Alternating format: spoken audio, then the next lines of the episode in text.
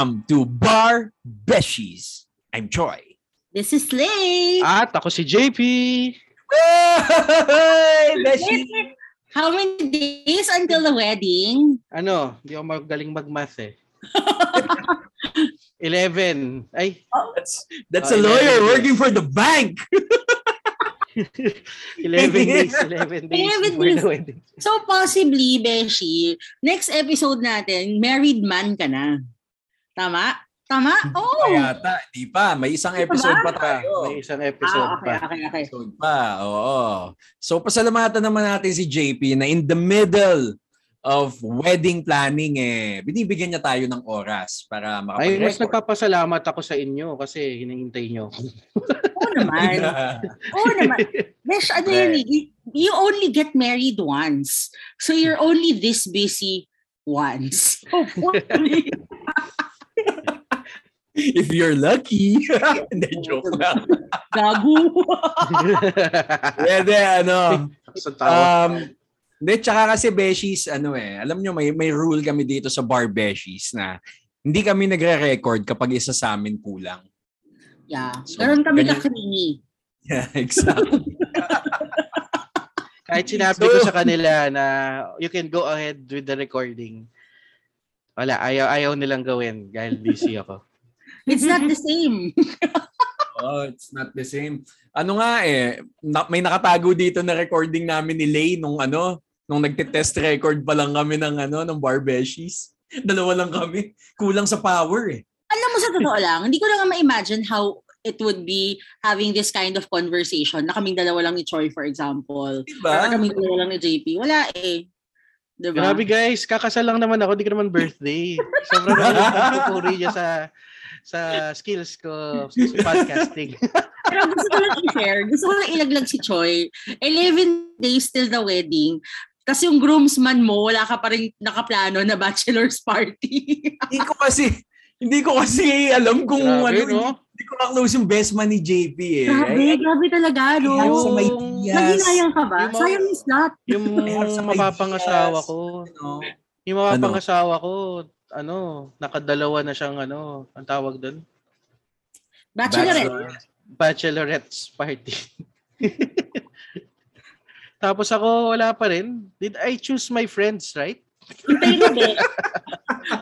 Five days before your wedding, wala pa rin. Ako na ang sasama sa'yo. Ako na ang magdadala sa'yo sa strip club or whatever. Madami akong malapit dyan, Japes. Madali lang gawa ng paraan yan. But anyway, Beshies, kung clingy din kayo, parang kami, eh, follow nyo naman kami sa aming socials, sa Instagram at Bar Beshies. And of course, please like and follow us on Facebook, Barbeshies on Facebook. Pwede nyo rin kami sendan ng email sa aming official email account, barbeshies at gmail.com. And also, don't forget to follow us on Spotify. Click the bell icon to get notified of new episodes. And don't forget to give the show a rating para naman ganahan kami gumawa pa ng mga bagong episodes. So, yon Beshies. Thank you, thank you. Okay na, okay na yung plugging natin. So, Beshies, ano ang pag-uusapan natin today? Okay, ganito kasi yan, Beshi. No? Nung nagsisimula yung araw ko kasi kanina, naghahanap ako ng playlist nung college. Talagang nagsisimula yung araw ko sa music eh. Tapos, ano, um, well, college, high school music. Tapos, um, nadaanan ko yung dalawang awitin na sikat na sikat. Nung seniors yata tayo nung high school or freshman tayo nung college. Naalala nyo ba yung kantang ano? Yung First Day Funk ng parokya ni Edgar. Wait lang. O kaya- Nakapanood, ko lang kanina sa Cinema One. Palabas yan kanina, yung first day high. na yan yung Ay. First Day High naman ng Kamikaze. Yes. Oo. Oh. Di ba, pucha, yung mga naki- yun eh. nakita ko yung nakita ko yung commercial ng Rexona kanina. Hindi joke lang, wala ako update. gusto, gusto ko lang makisingit. Ay, oo, Rexona. para, para may contribution ka, no?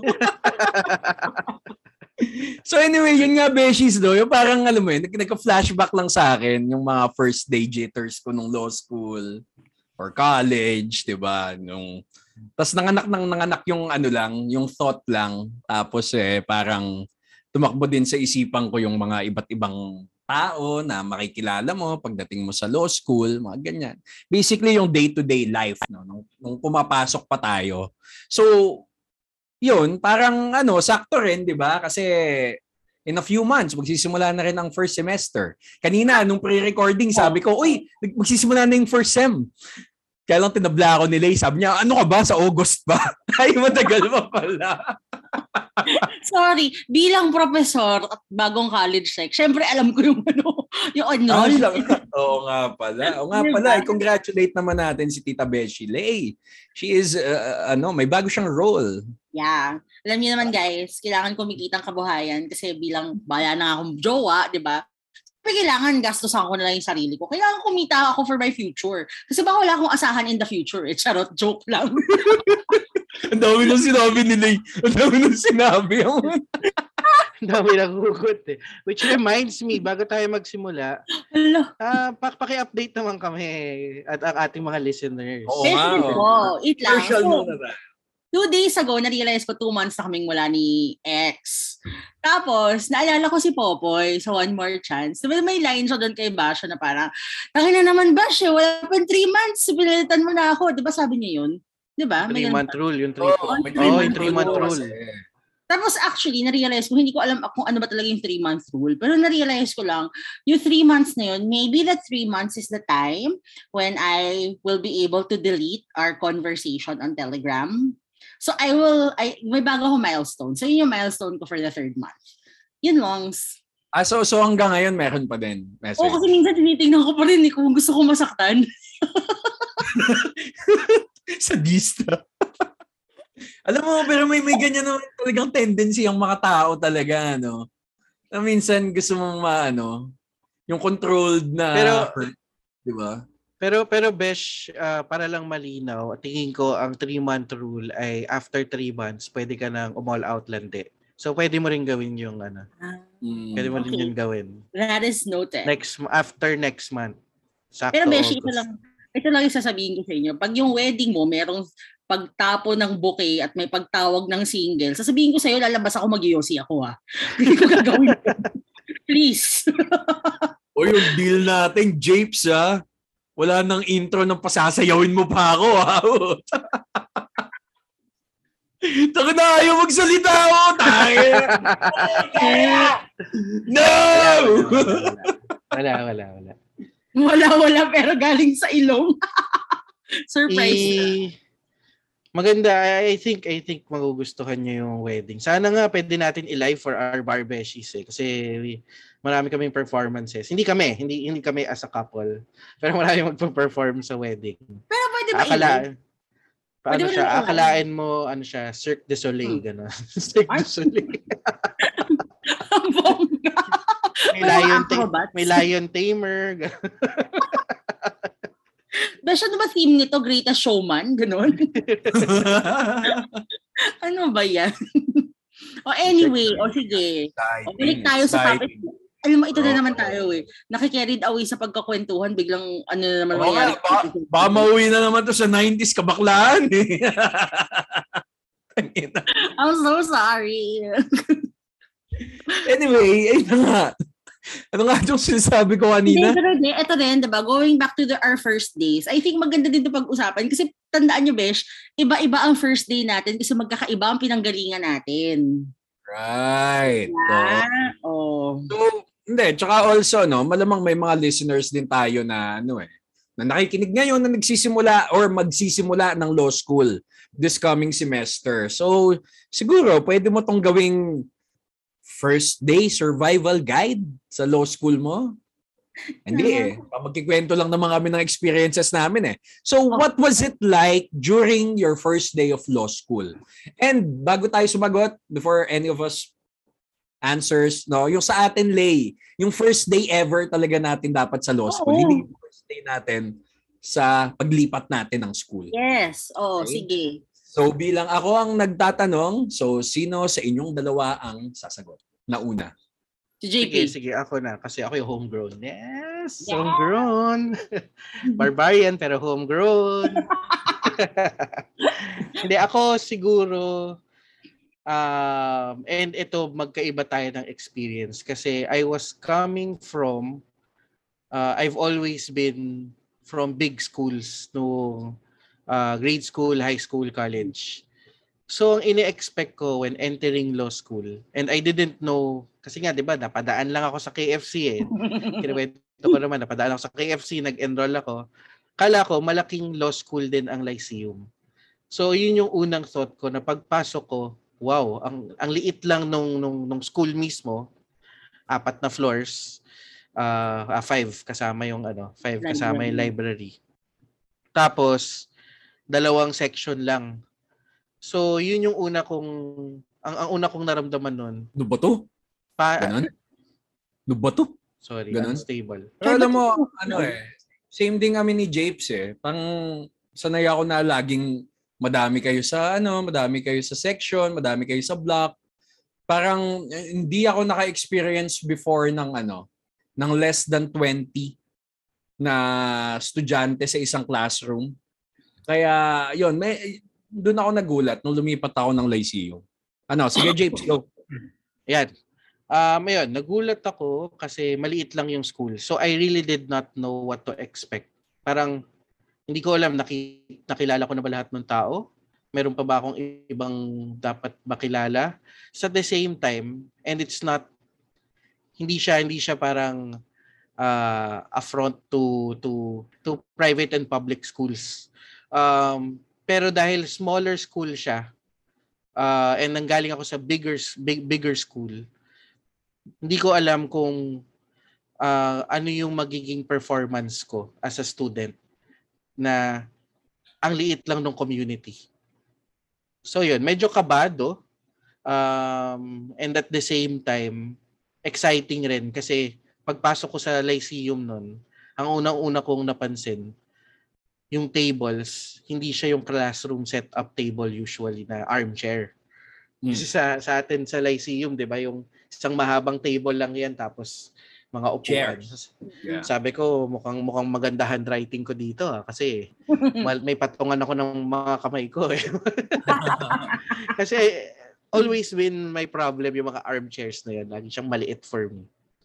Um, tapos yun, na, na, nakakatakot siya ang ang masaya lang noon nung first day ko was also the first day that I met yung wife ni Choi si Ria. Kasi kilala ko na yung pinsan niya noon, tapos napakilala. So, ang in, ginawa talaga namin nung first day namin, na I think it was also her birthday, ay uminom kagad kami sa pagsis. So, yun yung wow. first day. Free cut, tapos inuman kagad.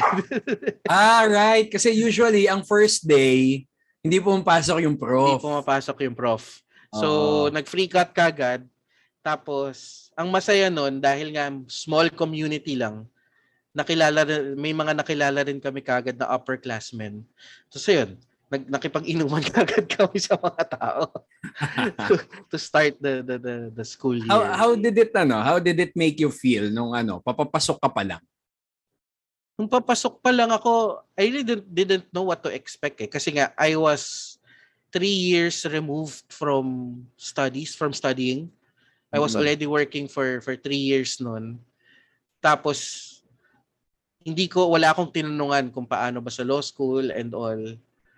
Kaya, wala akong, wala akong grand expectations kung ano yung dadatnan ko. Parang, pumasok ako, then let's see what happens, kung masu-survive ko ba siya. Ganun, ganun para, ganun until, I think, until I graduated, ganun yung, ganun yung attitude ko eh. Tingnan natin, papasa ba ako or hindi. so, so there was no preparation, no, on your part? Wala, wala, kasi I took, I only had like six days to prepare.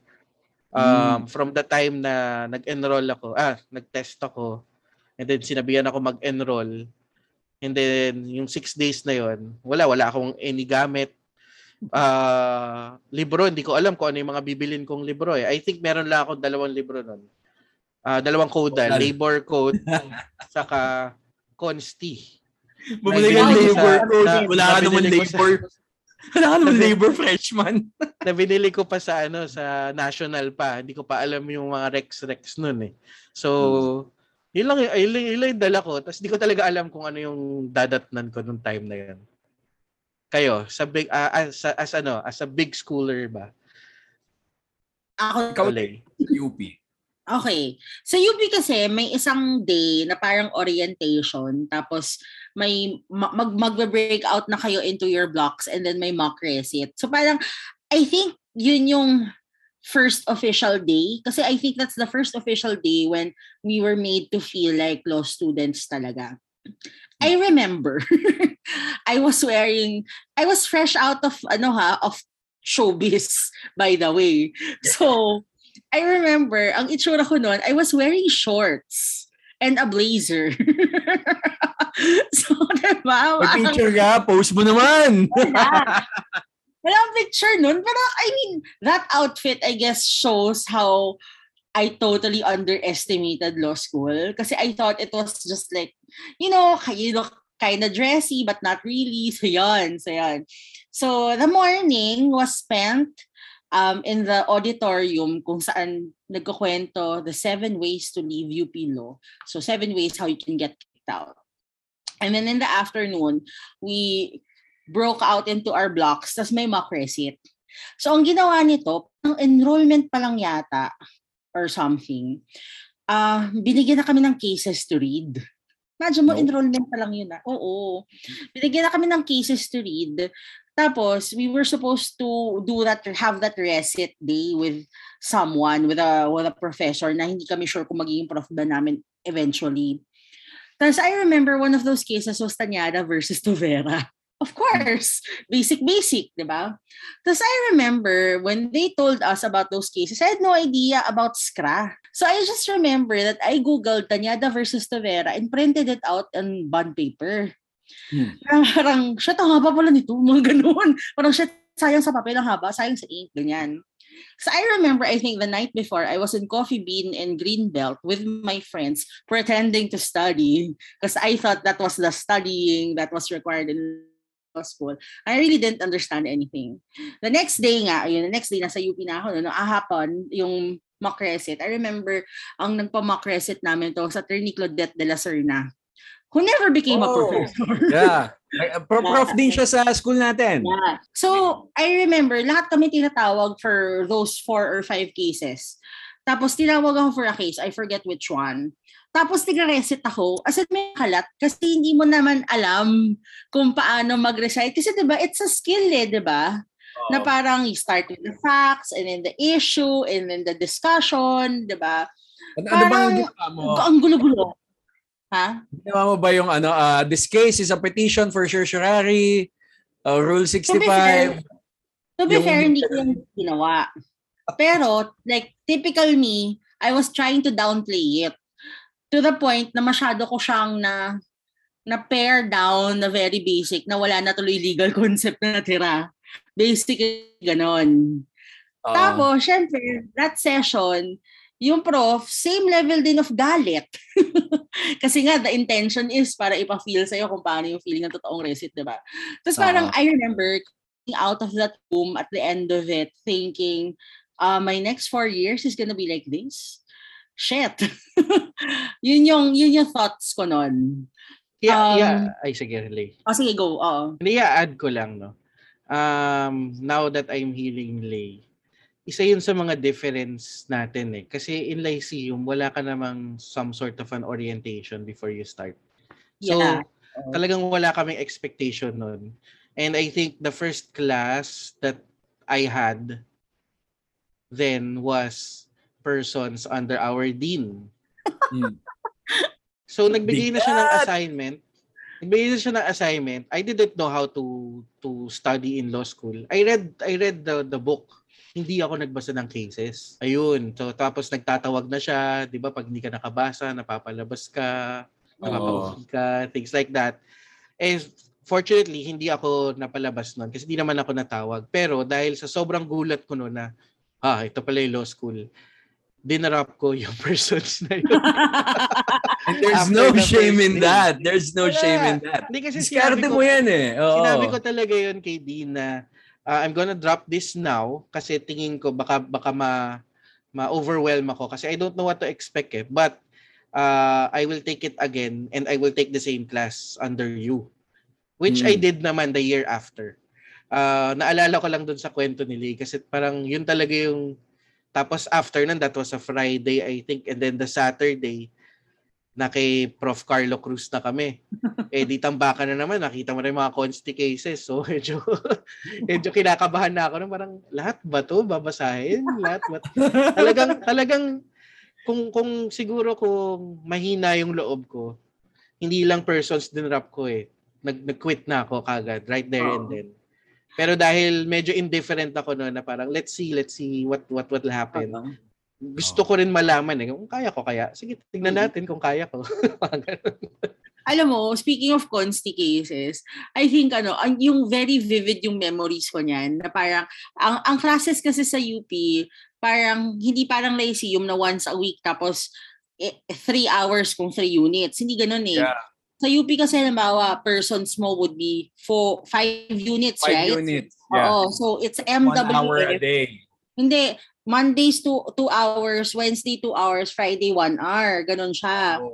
Ang consti mo na three units, TH ko siya, one and a half hours each.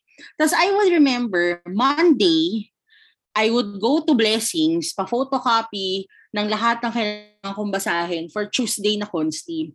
And I remember there was one day that I went to Blessings, I made na photocopy kasi parang yung bidal namin very extra na parang in-order na niya, pinipre-order na niya lahat ng cases. Nakukunin na lang namin sa Blessings. I remember there was one day na for consti, the next day, yung cases namin mga ganito kakapal na scra. And I am like ano ha, parang one foot. Siguro mga So, dalawang sabay- dangkal. Oh, mga dalawang dangkal. So Dangkal. parang sabay-sabay siya. mm-mm. Sabay-sabay in one meeting, i-discuss mo ang Labugalblaan, Province of North Cotabato, for, for Ah! review. Labugal! Imagine yan. Kasi tapos syempre, parang first week pa lang yan. Kasi di ba, ang una mong i-discuss sa Consti, judicial review, di ba? So, ayan.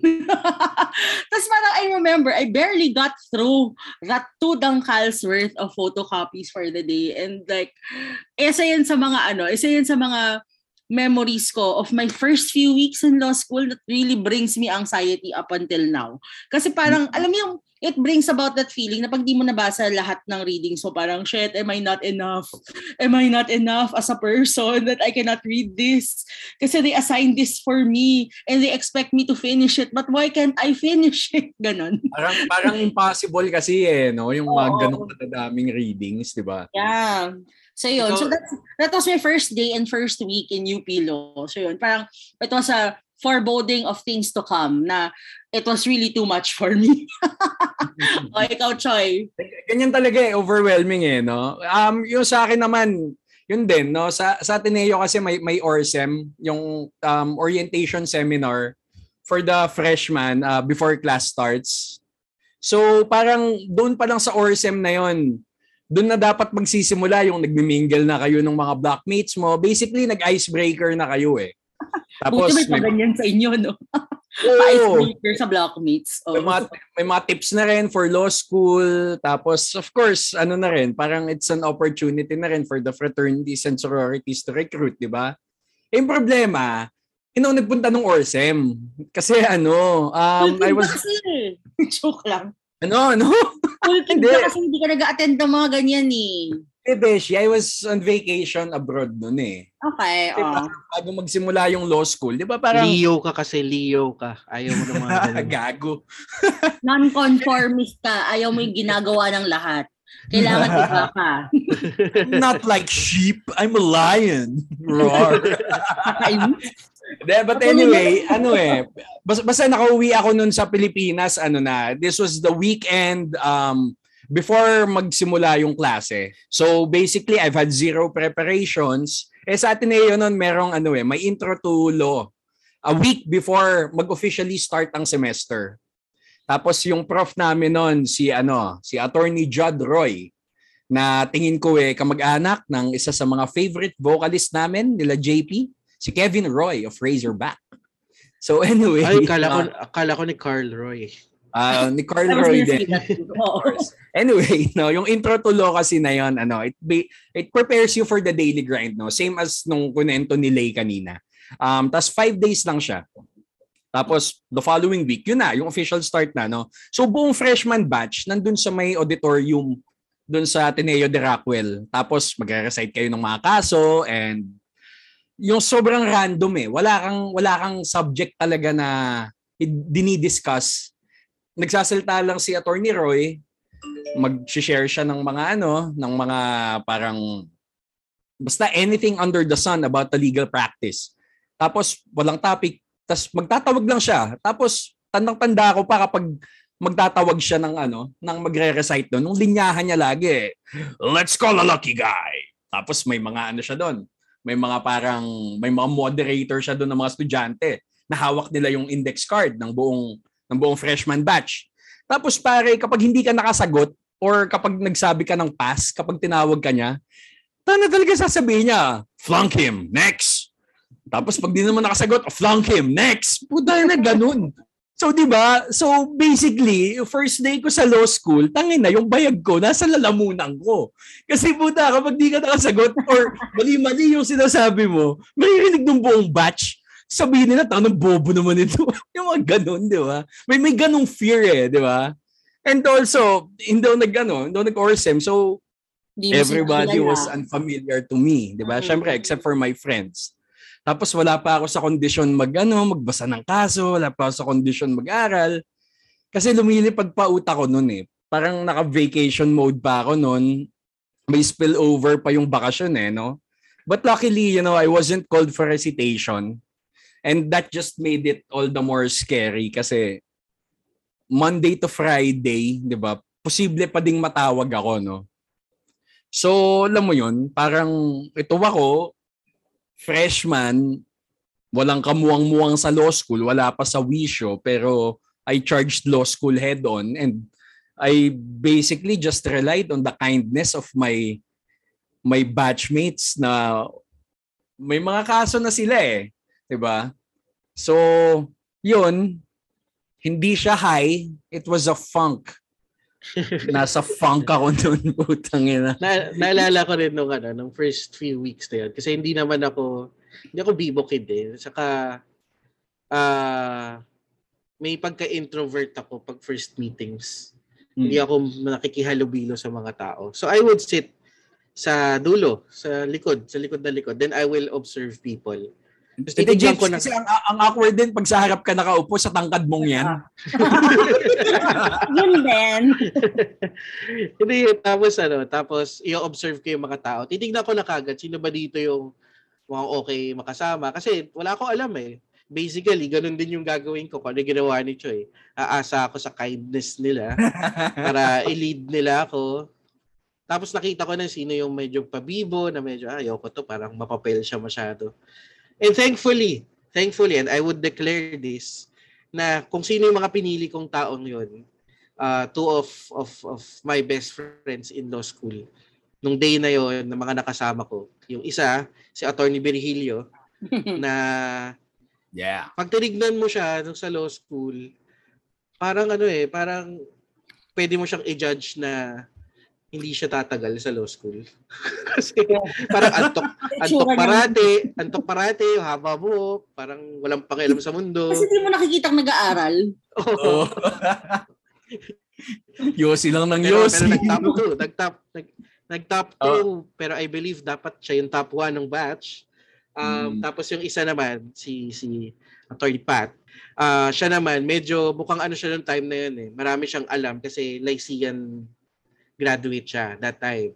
Nakaka-graduate niya lang. So, sabi ko, ah, baka maturuan naman ako ito in the ways kung paano dito sa Lyceum. Kasi And hanggang ngayon, hanggang ngayon, tropa, tropa pa rin sila. Um, ilan lang kaming nag-batch doon, eh, ilan lang kami nag-graduate doon sa class na yon. Like sa batch siguro, uh, three, uh, one, isa lang ata graduated on time. And then yung mga nakasabay ko sa class, apat lang kami nag-graduate.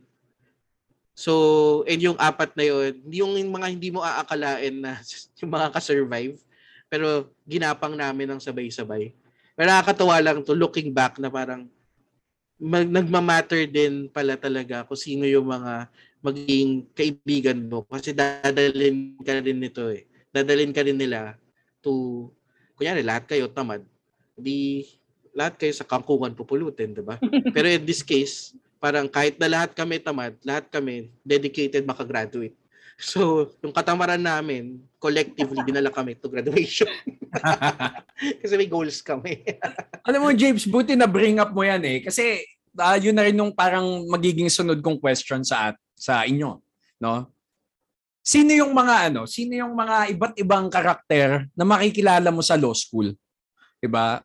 Kasi you know, um dito ako nakaranas ng ano eh, may mga classmates akong mga seniors na as in seniors na literal ah, senior citizen na.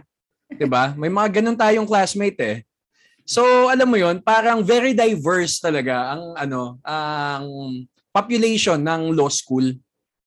So, siguro from the top of our heads, sino sino yung mga ano, yung mga notable or infamous na mga tipo ng tao na makikilala mo sa law school.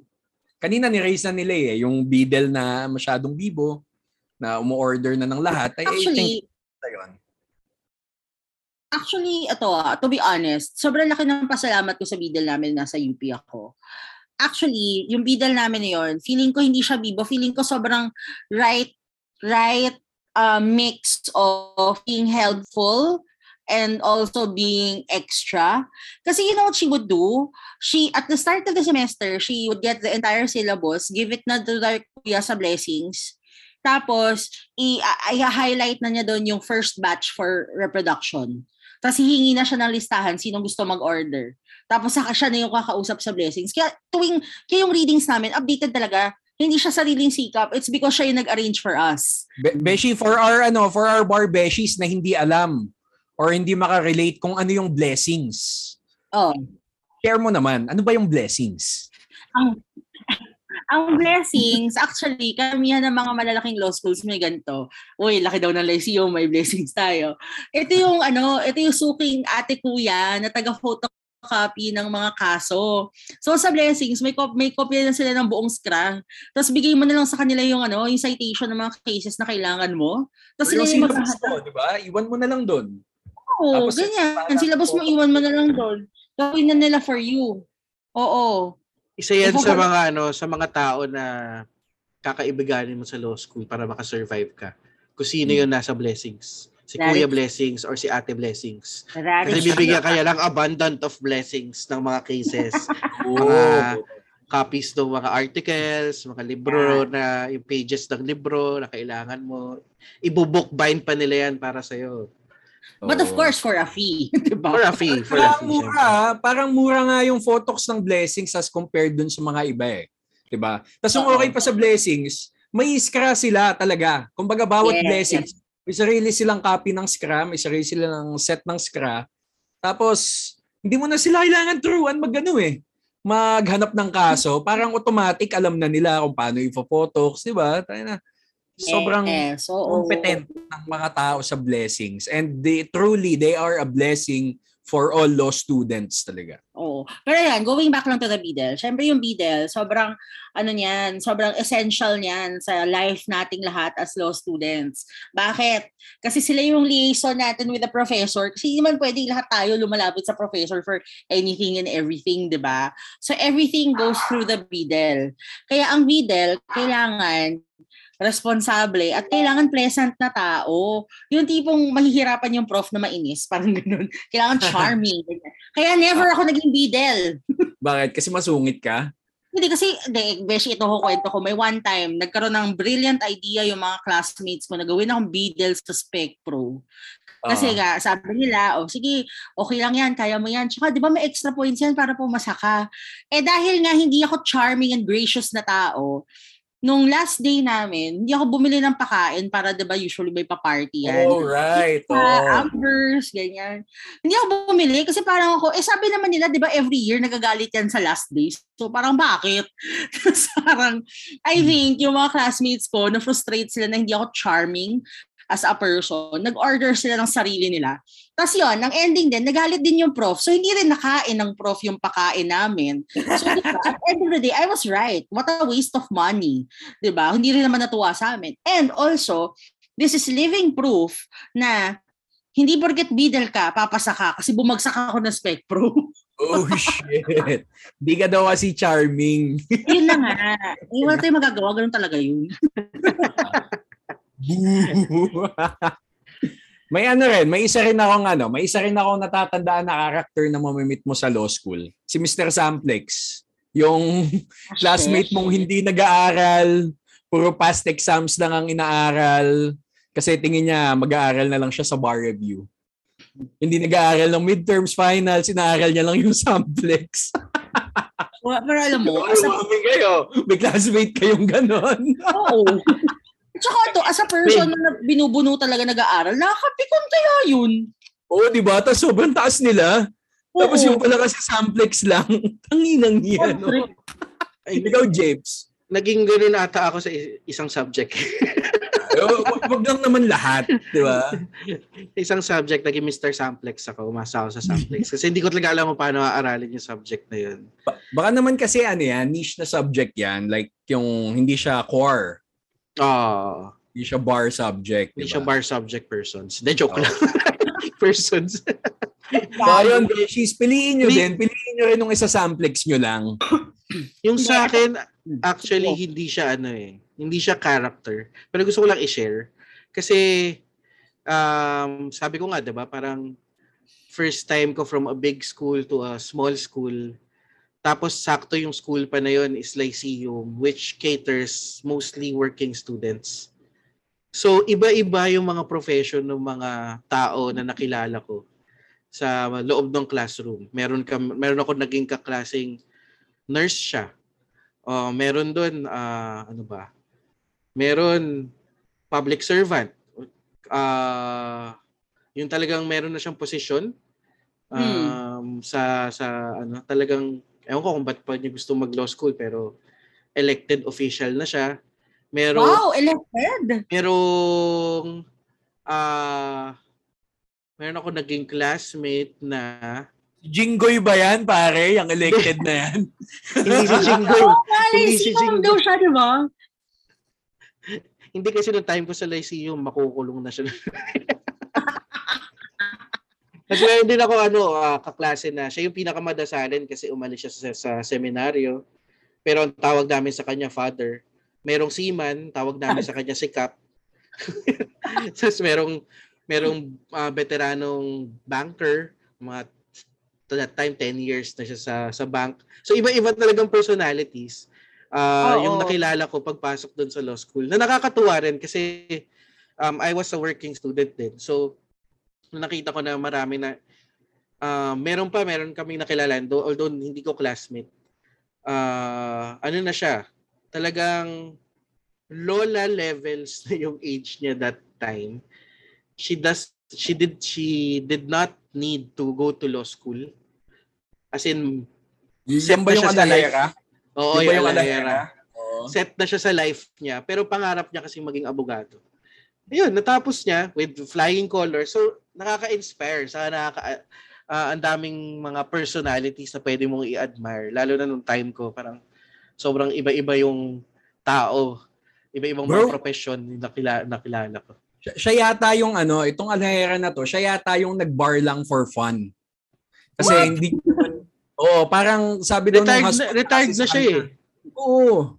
Pero pumasa siya, pumasa siya. One take siya Oo. ng bar. May, may Oo. kukwento ako sa inyo. Speaking of seniors na pumapasok sa law school, may isang beses na awkwardan ako kasi parang third year na yata ako nito. Tapos, nakita ko yung tito ko na dad nung isa sa mga closest friends ko since childhood sa Lyceum. Tapos Oh. nung una, niisip ko, ah, baka ano lang, dumaan lang, bumili sa KFC or something. Tapos parang ako, I thought nothing of it. Tapos biglang, a few weeks after, nakita ko na naman siya nasa second floor naman. Tapos parang ito ko, bilang anxious ako sa ganyan, ang ginawa ko, parang nagtago ako, parang sa fire escape ako dumaan yung business sa elevator. Tapos siya, nag-elevator siya pababa. So nagkita rin kami sa lobby.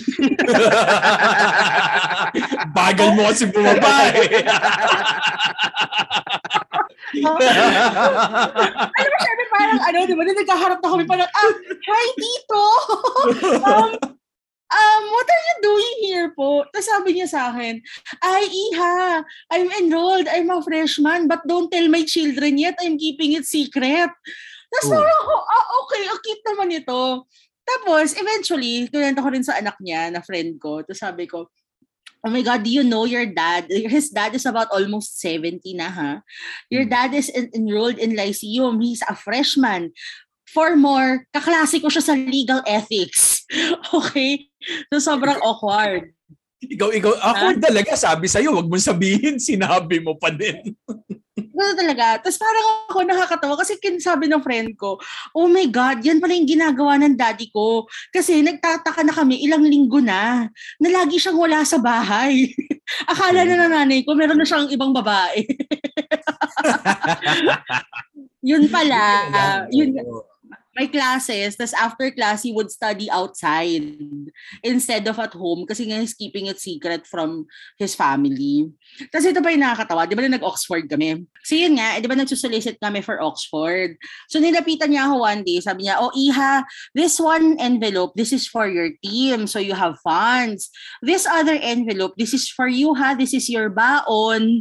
Tapos parang ako, wow Tito, thank you! May So, baon. May May pabaon. Oo. Napakagalante naman ni Tito. Tapos nakunyento ko sa anak niya, na bad trip siya kasi nga, ako nga, hindi na ako binigyan ng pera ng tatay ko simula nagtrabaho ako. Ikaw meron. Kasi mo eh, estudyante pa din naman ako eh. Oo. Pero yun, eh, ang dami, ang dami mong makikitang characters in law school. Actually, you can get inspiration from these senior citizens that are still in school. Kasi nakaka-inspire sila kasi you really see them trying, di ba? Oo, tama. Actually, ito, meron din. Yan, puro inspiring eh. Meron din namang ano, meron ka ding makikilala sa law school na si Mr. or Miss Organization, yung puro frat or sorority lang. Yung laging naka-frat or sorority merch, lagi silang hanging out by by groups. Hindi, puta. Ba't ako? So, establish na natin, mahilig ka sa merch. Ngayon, IBP naman ang gusto mong Hindi ako sa merch ng IBP nung bago ako. Wala, di na ako nakabili. Nung nakapag-renew ng mga merch na yan. Anyway, no, ganito, gusto ko lang linawin, no, na ano, kasi parang kapag sinasabi kasing frat, di ba, parang they just keep keep to themselves, very isolated sila, hindi sila nakikimingle, no. Well, you know, guys, they're, they're not bad people eh. They're, they're just probably overly passionate about their organization, di ba? The problem is naman kasi sa mga ganyan, minsan may mga hilaw lang na mga nakakapasok, yung mga um, hindi ko sasabihin kinulang sa palo, but more on kinulang sila sa indoctrination. Kasi g- ganito yan eh, no? Kung, kung, kung ang isang fratman na kaklase mo ay sobrang angas or maere, in the sense na parang ano, parang ginawa niyang badge para magyabang yung pagiging member niya ng isang org, you should avoid those kinds of people at all cost kasi mga walang alam yan. On the other hand naman, Beshies, meron din naman Mga- kasing mga Mga, mga, umaasa, mga umaasa sa samplex pa yun. Gag. Oh, kasi-. Baka kasi Brad or sis nila yung ano eh, yung prof eh. Hindi pero kasi James meron din namang mga fratman na ano eh or mga sorority na mga well-rounded naman yung mga kasundo lahat. Basically ano, basically kaibigan niya naman lahat, no? Parang ako, parang Sige, Ako. magbuhat tayo ng bangko. Magbuhat tayo ng sarili natin bangko. Pero pero ito from the inside naman kasi yung perks din naman ng kapag may frat ka di ba may may mga ready-made reviewers ka na gawa ng mga seniors nyo may mga matatanungan ka na mga mas mas higher batch di ba or mahalaga din kasi yung ano diyan eh di ba Beshies mahalaga din ng chismis about sa mga professor di ba Oh. Like hindi man chismis na gossip ah. Like uh, how how do they hold class, 'di ba? Anong anong frat or soror ni prof? Ano yung favorite topics niya? Anong style niya sa recits? 'Di ba? Yung mga ganun eh. Yan yung mga isa sa mga nakakatulong Hindi, din. pero kay uh, I I can attest to that no na ah, kasi beneficiary ako ng ng mga fratmen na ganyan eh. Kasi pal magbuhat tayo sa iling bangko kasi sinimulan mo na Troy. Dahil mabait akong tao, kaibigan ko, marami akong kaibigan kahit iba-iba yung ah, organizations. So, nagbe-benefit ako dun sa mga sa mga tips na nakukuha nila kasi they trust me enough na bigyan lang copy ng samplex nila. ng mga tips, ganyan. Eh, Kasi naman nung Ah. camaraderie sa law school, kailangan talaga yan eh. Hindi Oo. pwede dito yung ano eh. Actually, ito, may mga kilala nga ako na ano eh, na mga nakakakuha sila ng samplex, pero hindi nila sinishare. And sinusunog nila, tinatapon nila, sinishred nila, puta para walang ebidensya. Tapos puta magmumukha silang ano, sila yung pinakamagaling sa klase, pero tayo na nag-samplex lang naman. May may ganun eh. Yun, may Ito mga makikilala din kayong arsonist. arsonist. Para sa mga ano natin, sa mga Barbeshi listeners natin, sa batch namin ni Choi, gitong katindi yung camaraderie sa batch namin. Isang review subject, lahat kami may same samplex. Tapos lahat kami, kinakanta namin yung multiple choice habang inaantay yung prof dumating. Seryoso? Para lahat- ba? Para lahat, Natatandaan mo ba? Natatandaan mo ba kung paano? Yung commercial law yata yan eh. oh, commercial. Pagkakalala ko. ACDC. Wag na tayo. Adada. So, kahit kahit wala ka ng samplex, dahil ginagawa ng maraming tao sa classroom, nakukuha mo yung tune, naaalala mo, tapos lumabas siya, eh, yan tataas namin, lahat kami pasado. Hindi, kasi tol, ano rin eh, may diskarte din naman dyan sa samplex eh. Hindi naman yan nung aaralin mo the night before. Di ba? Mag-aaral ka talaga ng substantial. Mag-aaral ka nung, nung, nung basically yung lahat ng tinake nyo. Tapos ang samplex pare, yan na lang yung parang last minute tips mo. Yan na yung babasahin mo um, an hour, di ba? Before the exam. Ang ina. Naalala ko yun nung kinakanta nyo yun. Sinachat talaga natin. ADDA, Adada, CDCB. O ito rin, may, may isa pa, may isa pa. Kumbaga, kung, kung merong mga ganyan na umaasa sa Samplex, meron din namang isang ano eh. Kumbaga ito, rare Pokemon to pare. Na ano, makikilala mo sa law school. Yung mga tipo ni Attorney Virgilio. Yung laging umiinom lang, pero putang nang tataas pa rin ang mga grades. Oo. Yan. To the point na Yung dahil mga, kak- eh, mga kak- ang Diyos ko. kakasama ko sa kanya, parang nagkaroon kami ng reputation. Parang may may mga students before na sinasabihan kami na ay iyan yung tatlong ano, tarang nagpapanggap lang na na walang alam. Pero kasi dahil kami yung nagtatap parati sa exam, pero tas okay yung mga recit namin, pero mukha kami mga bugoy.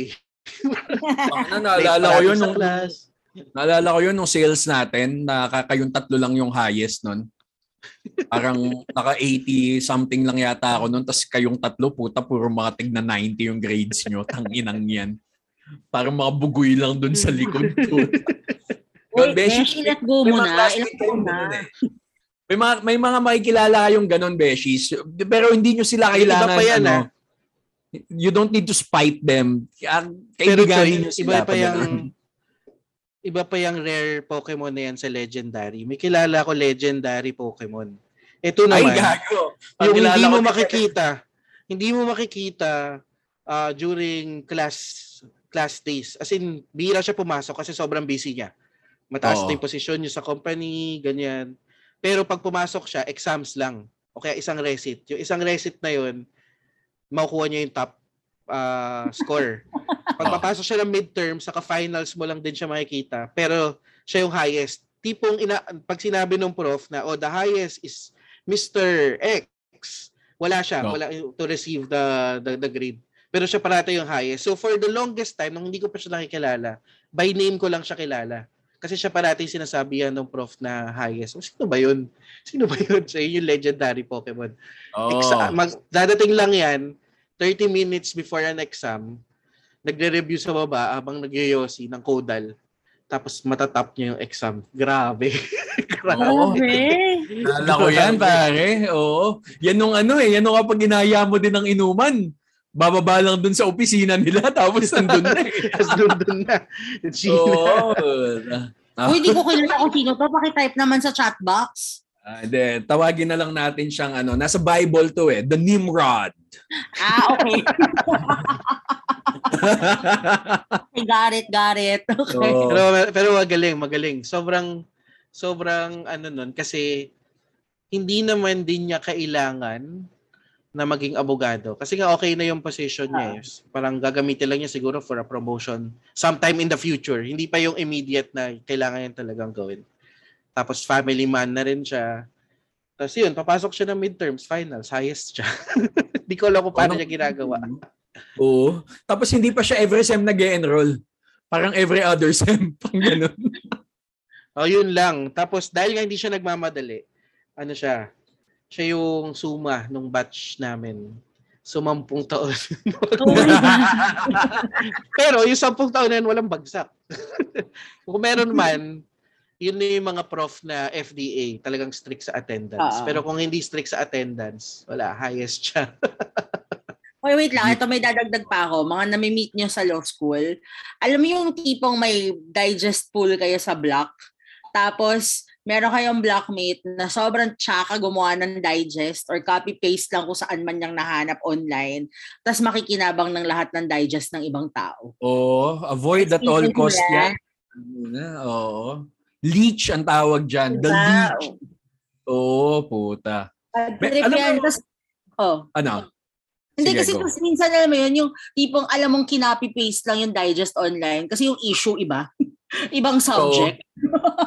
Pero may, may naalala ako, may classmate akong ano eh, sa sa Civ Pro, may classmate ako na ano, na apparently member siya ng Mensa. Wow! Oo, tapos ano, ah, may digest group kami noon, parang lima kami sa digest group. Hindi siya kasama. Tapos nung nalaman niyang may digest group kami, nagsisend din siya sa amin. Pero lahat ng kaso, dinadigest niya on his own. Wow! Tapos, tapos yung ano niya, yung digest niya, laging half a page lang. Pero sobrang kumpleto. Yung alam mo yun, parang ka- kami pa yung nahihiya na sinama namin siya kasi ano eh, parang baka hindi up to par yung digest na gawa namin eh. Although, ano yun, kumbaga piling-pili yun, nung lima na yun nakasali. Talagang lahat ng to nagsasubmit. Pero nung sumali itong si si ano si Attorney Mensa, tayo na talaga ano eh mi- minsan ano eh nung minsan hin- ako kasi yung nag-a-assign no nung minsan hindi nakapag-assign ng kaso. Oh. Tapos di yun nakiusap ako sa kanya na ano na pwede bang mahiram yung mga digest mo. Tapos alam mo yun without even blinking, parang sige go. Ano yun mo? Ano na, that, that's about 30 cases ha. Lahat ng yun may digest siya. Tapos Shit! alam mong kanya yun.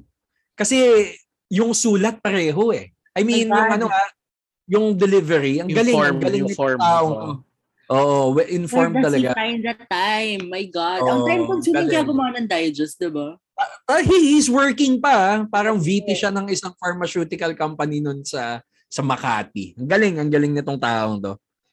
Yun ang mga dapat kakaibiganin nyo, Beshies. Oh, pero wag kayong magli-leech ha. Friends lang. Oh, wag, wag. Mm-mm. Unless, lang, unless ah, pause parang ako dahil, ay, Ano, sorry. Wait. Um, 55 minutes. Okay. Yeah. I'll go. Unless ano, unless friendly ka like me, pwede ka mag-leech. Hindi, joke lang. Hindi naman mag-leech. Pero kasi, Kasi, may kasi time walang na, malis eh, no? Kapag ikaw, walang... may time kasi na sobrang busy ko rin sa work na hindi na ako in-include sa digest group kasi alam nila na Hindi mo kaya. um, hindi ko kaya mag-commit ng mag-submit ng digest kasi uh, pag ako kasi nagbabasa ng case, finu-full ko kasi para maintindihan ko. Oo. Pag finul ko siya, hindi ko siya kayang i-translate into a digest for everyone. Ang digest ko, yung maiintindihan ko siya.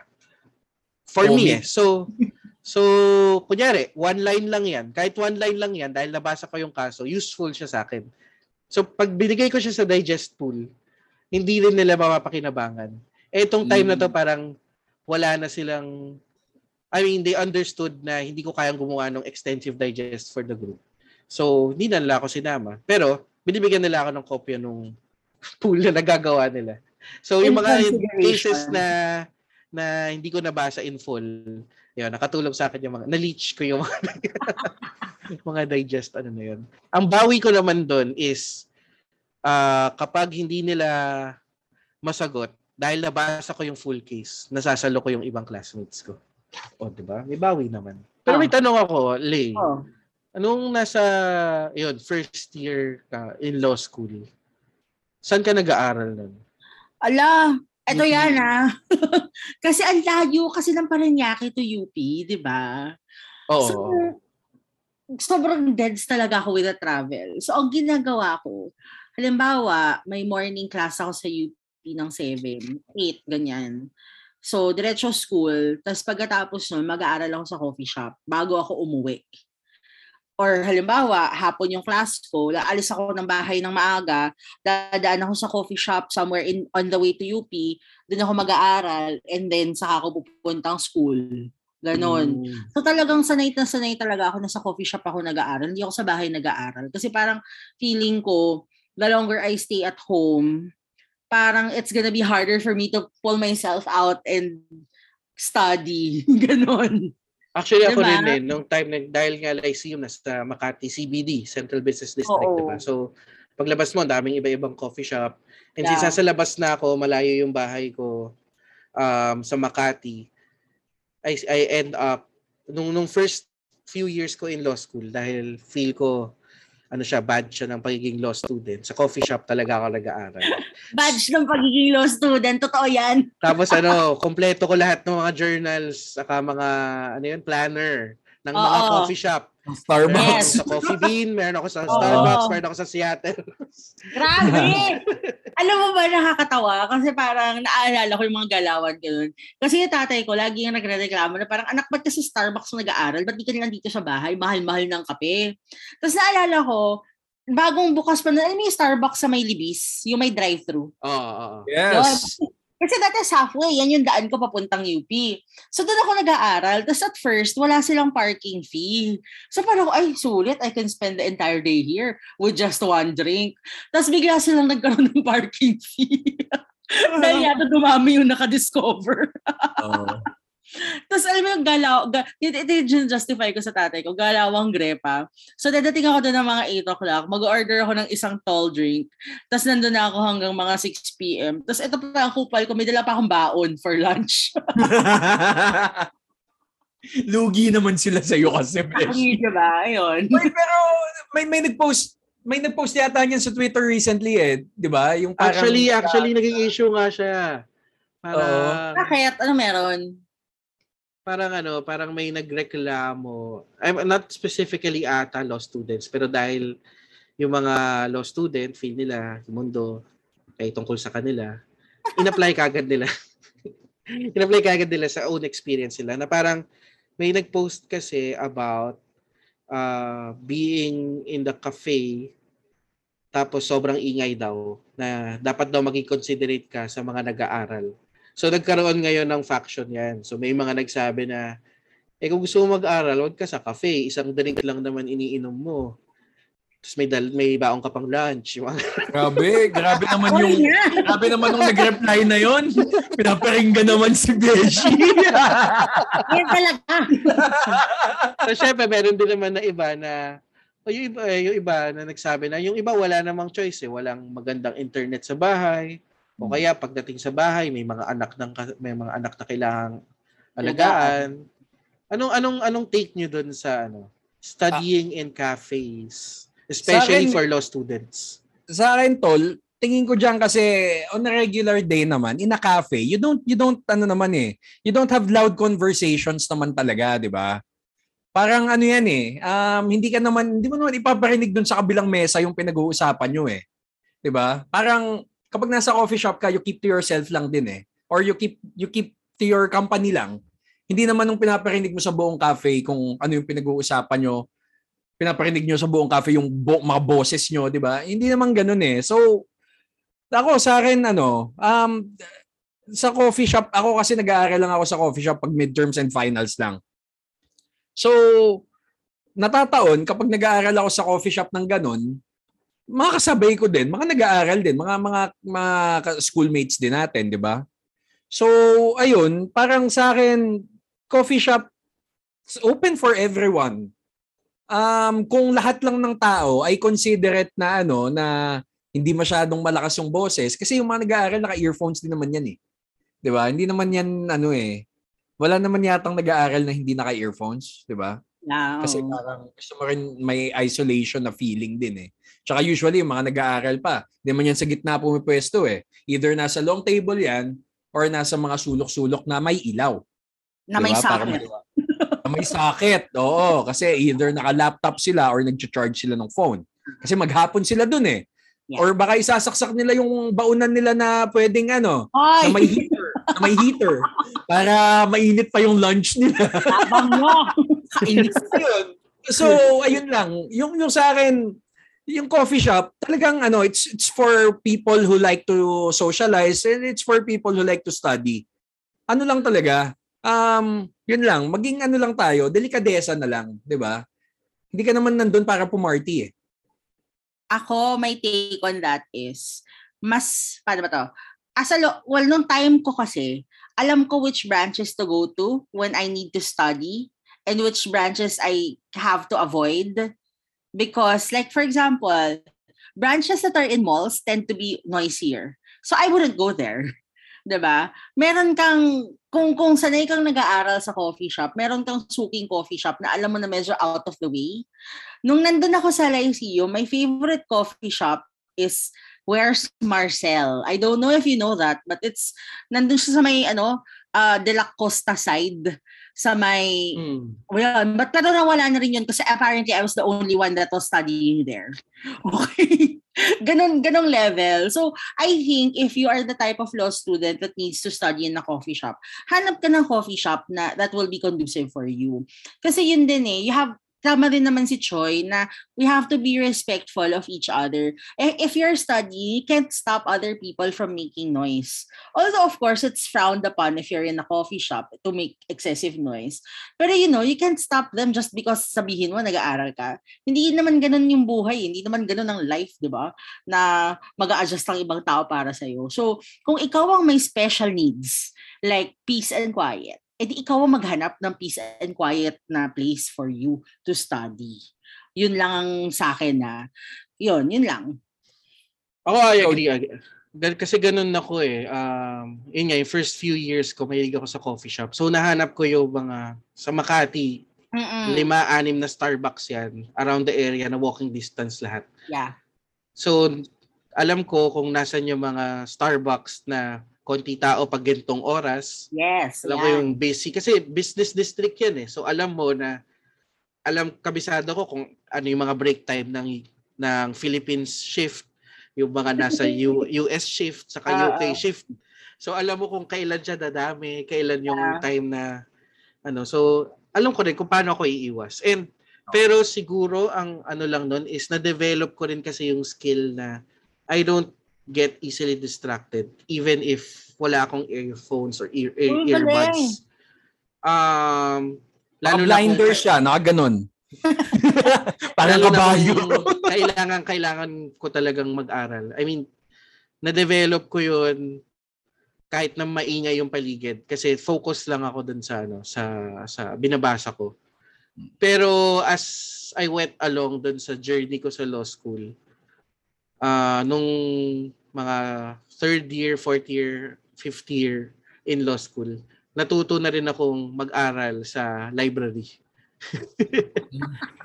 Which Yeah, hindi ko ginagawa ng earlier years na parang okay din, okay din pala. Mas makakatipid ka. Um, tapos libre lang. Aircon. Aircon. Nand- nandun si Kuya Blessings kung may kailangan ka. nandun yung mga libro na kailangan mo.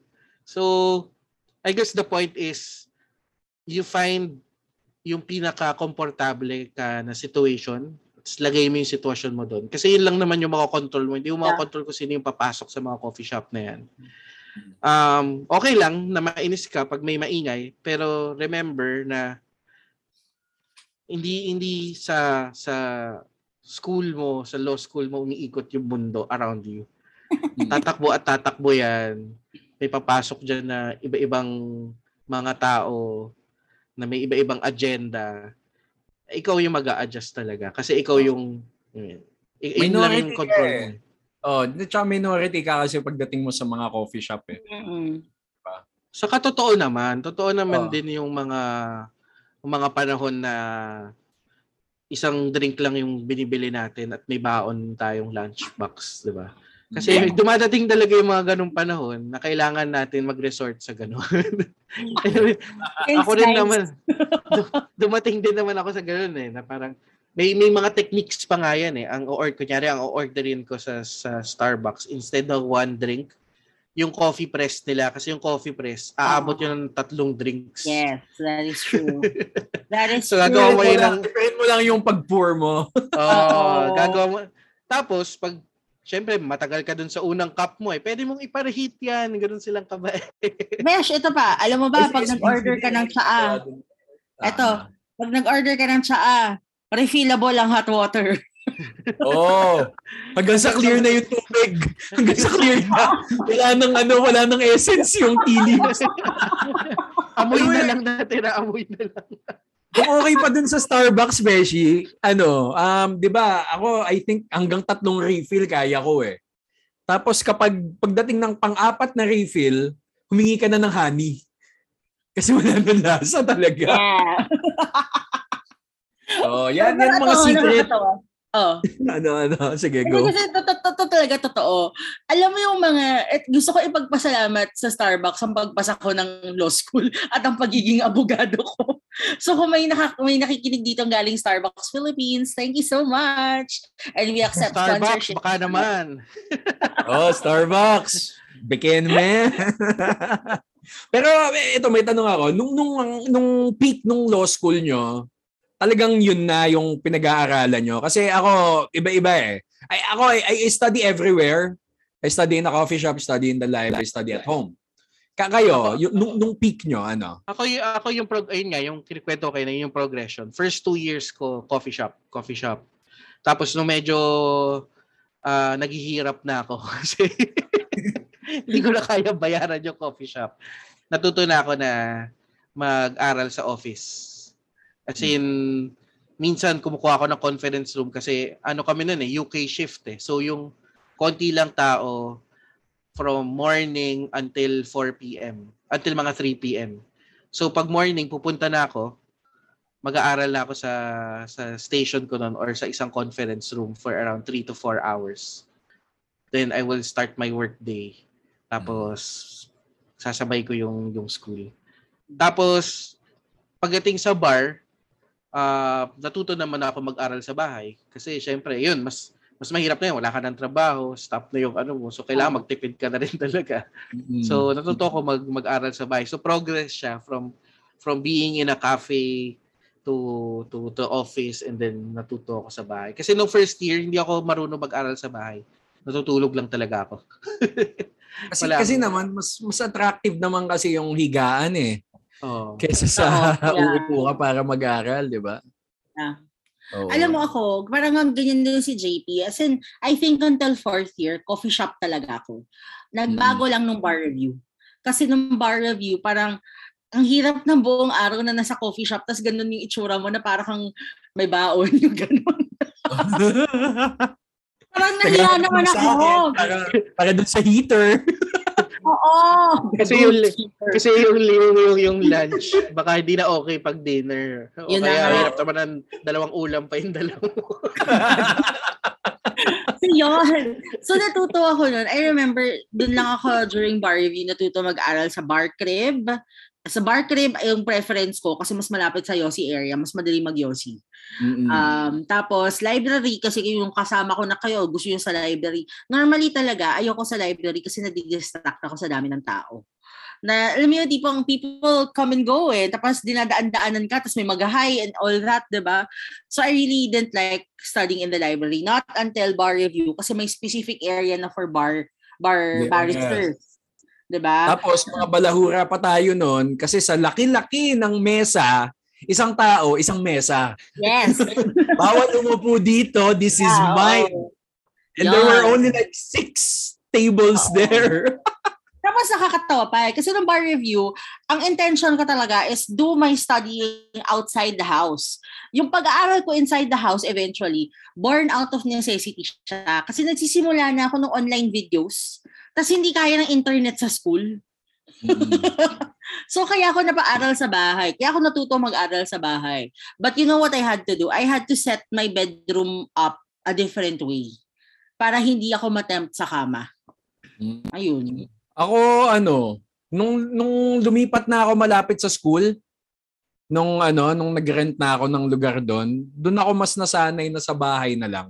Iba, iba din kasi yung feeling sa akin eh, kapag kapag nasa bahay ka na lang, yung hindi mo naiisipin paano ka uuwi mamaya. Yung talagang yung resolve mo lang talaga eh, na hindi, kailangan ko talagang gawin to. Kailangan ko talagang gawin to. Kaya lang, ngayon, parang minsan eh, sobrang tindi nung naging resolve ko noon. May nakita akong kwarto na ano eh, papatay sindi yung ilaw. okay, that's enough.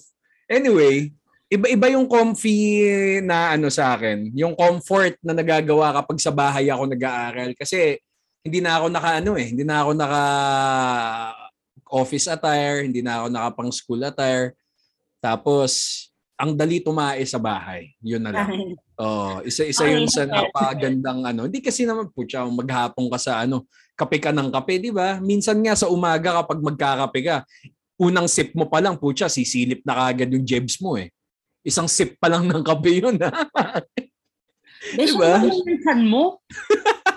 ano nga ba, Beshi? It's, it's Yun like ang clockwork. skill na natutunan ko during law school. Yung tumae kung san-san. banyo naman. banyo, banyo!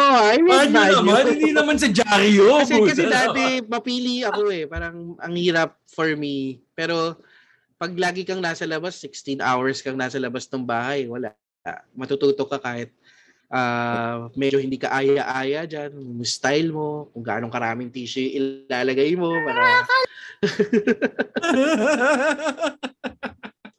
so, Beshies, sana madami kayong natutunan, lalo na sa mga freshman Beshies namin dyan. No? Sana madami kayong natutunan, lalong-lalo na yung, ano, yung last words ni JP, yung pag-jeb sa labas. Kaya it's a skill. It's a skill that needs mastery. And of course, um, limpak-limpak na hygiene. So, ang ang maipapamahagi ko lang sa inyo ay dapat may wipes kayo lagi sa nabaon. Yo, oh, tapos dapat alam mo kung saan coffee shop yung may bidet. Oo. Saan- Importanteng skill yun. Saan, ano yung least na na banyo na ginagamit sa school nyo. Importante yung mga skill na yun. Kanya kayo. So, ayun, Beshies, ah, na-share na namin sa inyo what what it's like, no? Um, from our own personal experiences, what it was like na pumasok on our first day of law school, yung iba't ibang tao na makikilala nyo sa law school, and of course, kung sino din yung mga dapat nyo i-avoid, and syempre, um, ini-equip na rin namin kayo ng diskarte kung saan kayo mag-aaral, no? Sana may natutunan naman kayo tonight And hopefully, no, share nyo sa amin. Share nyo sa amin kung ano sa mga tips namin ang nakatulong sa inyo. And kung may gusto pa kayong topic na gusto pag-usapan about law school, just hit us up sa email namin or sa Instagram. So again, we are the Barbeshies and we'll see you next week. I'm Troy. This is Slay. At ako si JP. Kasama si JP! Bye, Hi, Beshies! Beshies! Ah, kayo, huwag kayong Ano maingay sa coffee shop, ha? kumakain, kumakain ng dinuguan si Tita Lay. Ay! ano, ano ba yung maamoy? Ano ba yung maamoy na... tuyo, tuyo, tanggit! Uy, ginagawa ko kaya yan minsan tuyo fried rice. Yun yung ulam ko. Oo. Tapos durugin mo yun sa kanin. Eh. Kasi yung, Ah, so, kasi pag nagbabaon ako yung madaling kainin. So like literally fried rice, ganun lang. Para kutsara na lang dadalhin mo. Exactly. Exactly. Diba? Choy, iba. Si Choy, Oh. iba. Kutsara lang talaga nila. Tapos, bakaw ng ibang tao. Ng ibang tao. Uy, James, anong baon natin? Hindi baon mo. Anong baon natin? natin.